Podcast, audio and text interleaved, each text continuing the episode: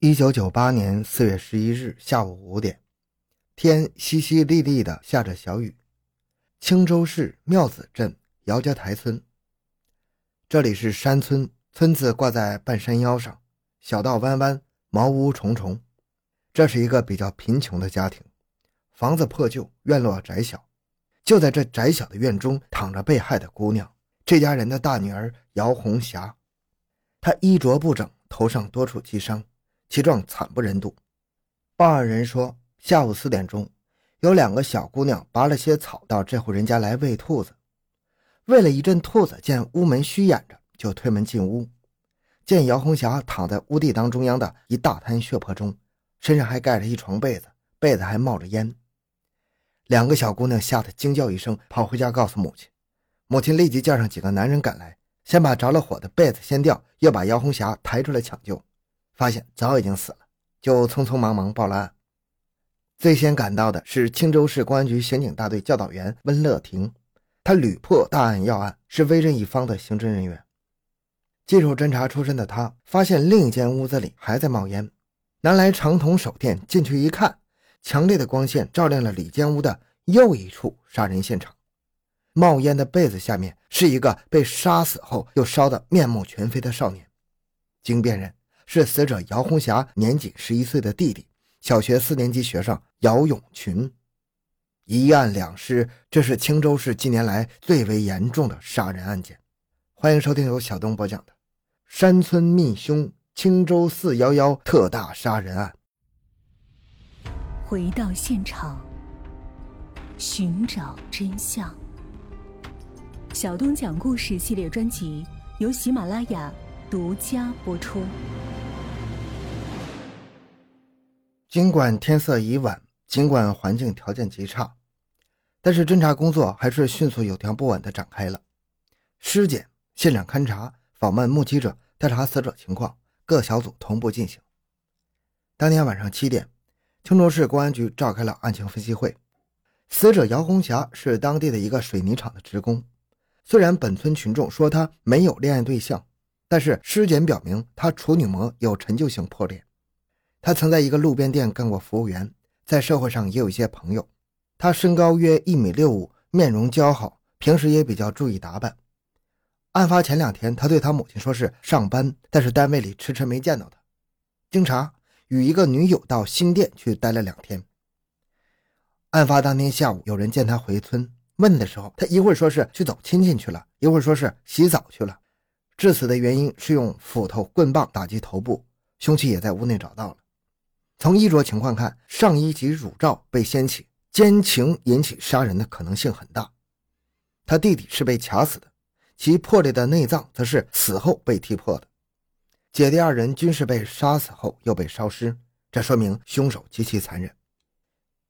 死者的父亲长期在外，完全不知情；死者的母亲则痛哭不已，显然是因为受到强烈的刺激，神经有些错乱了，没能提供有价值的线索。现场也没能提取到比较清晰的印记，排查工作进行的不顺利。当天下午两点半到四点，所有出入过这个村子的人员，包括一晃而过、村民根本不认识的人。都被列入了侦查范围进行排查，但却没有捕捉到可疑的线索。案情扑朔迷离，一时似乎陷入山穷水尽的地步。时间在悄悄地划走，不知不觉已经是午夜了。公安干警们仍然是毫无倦意，因为他们终于获得了一条重要的线索：本村四十二岁的宋乐华有重大嫌疑。宋乐华在村里的口碑本来就不太好，特别是有群众反映他作风方面有问题。他身体强壮，行为也比较凶狠，有实施犯罪的能力。立即寻找宋乐华加以控制，不想宋乐华却在傍晚的时候到青州城里帮人家搬家去了。在了解宋乐华案发时的活动时，一位村民信誓旦旦地说：“宋乐华今天下午一直在他家帮忙盖房子，没有离开，因而没有作案时间。”如果是这样的话，宋的嫌疑基本上就排除了。出于慎重，丁山局长还是决定正面的和宋乐华接触一下。但是由于一时难以确定他到市区的谁家去帮忙搬家，同时考虑到他还没有受到惊动，丁山局长决定在他可能出现的所有地点架网守候，同时继续排查其他可疑人员。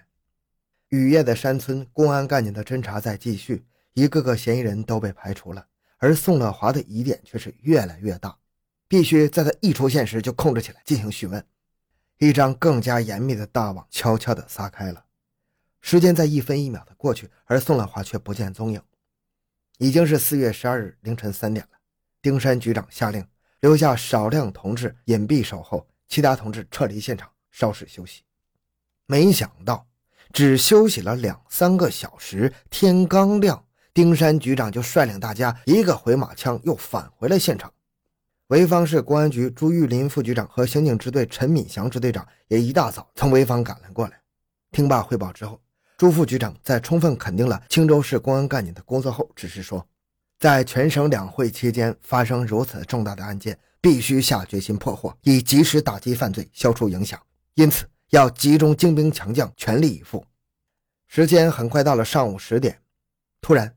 负责在宋乐华家附近秘密守候的侦查员丛立之发现了宋乐华的身影，而且他发现宋乐华的脸上和脖子上还留有隐约的伤痕，手则包扎着。他立即控制住他，并告诉了王建堂副局长。心中有数的王建堂不动声色地稳住疑犯，把宋乐华带到了派出所。潍坊和青州两级公安局的领导都在，这场面很有点像三堂会审的样子。你脸上是怎么回事？被树枝子划的，宋乐华回答的很镇定。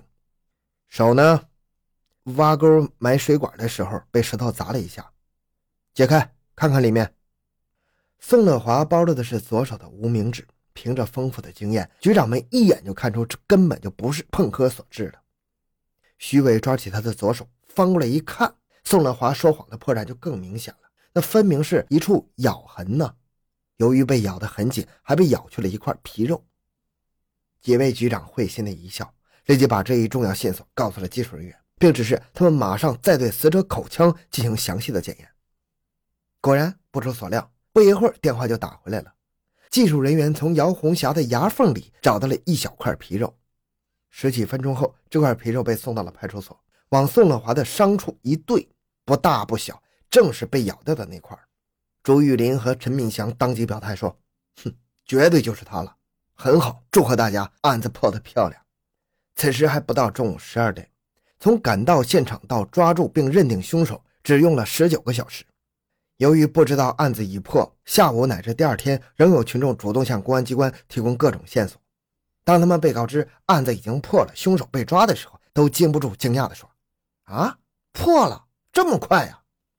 尽管证据是如此的确凿。但是自知罪不容恕的宋乐华还是自以为他已经破坏了现场，又无证人，而妄图负隅顽抗。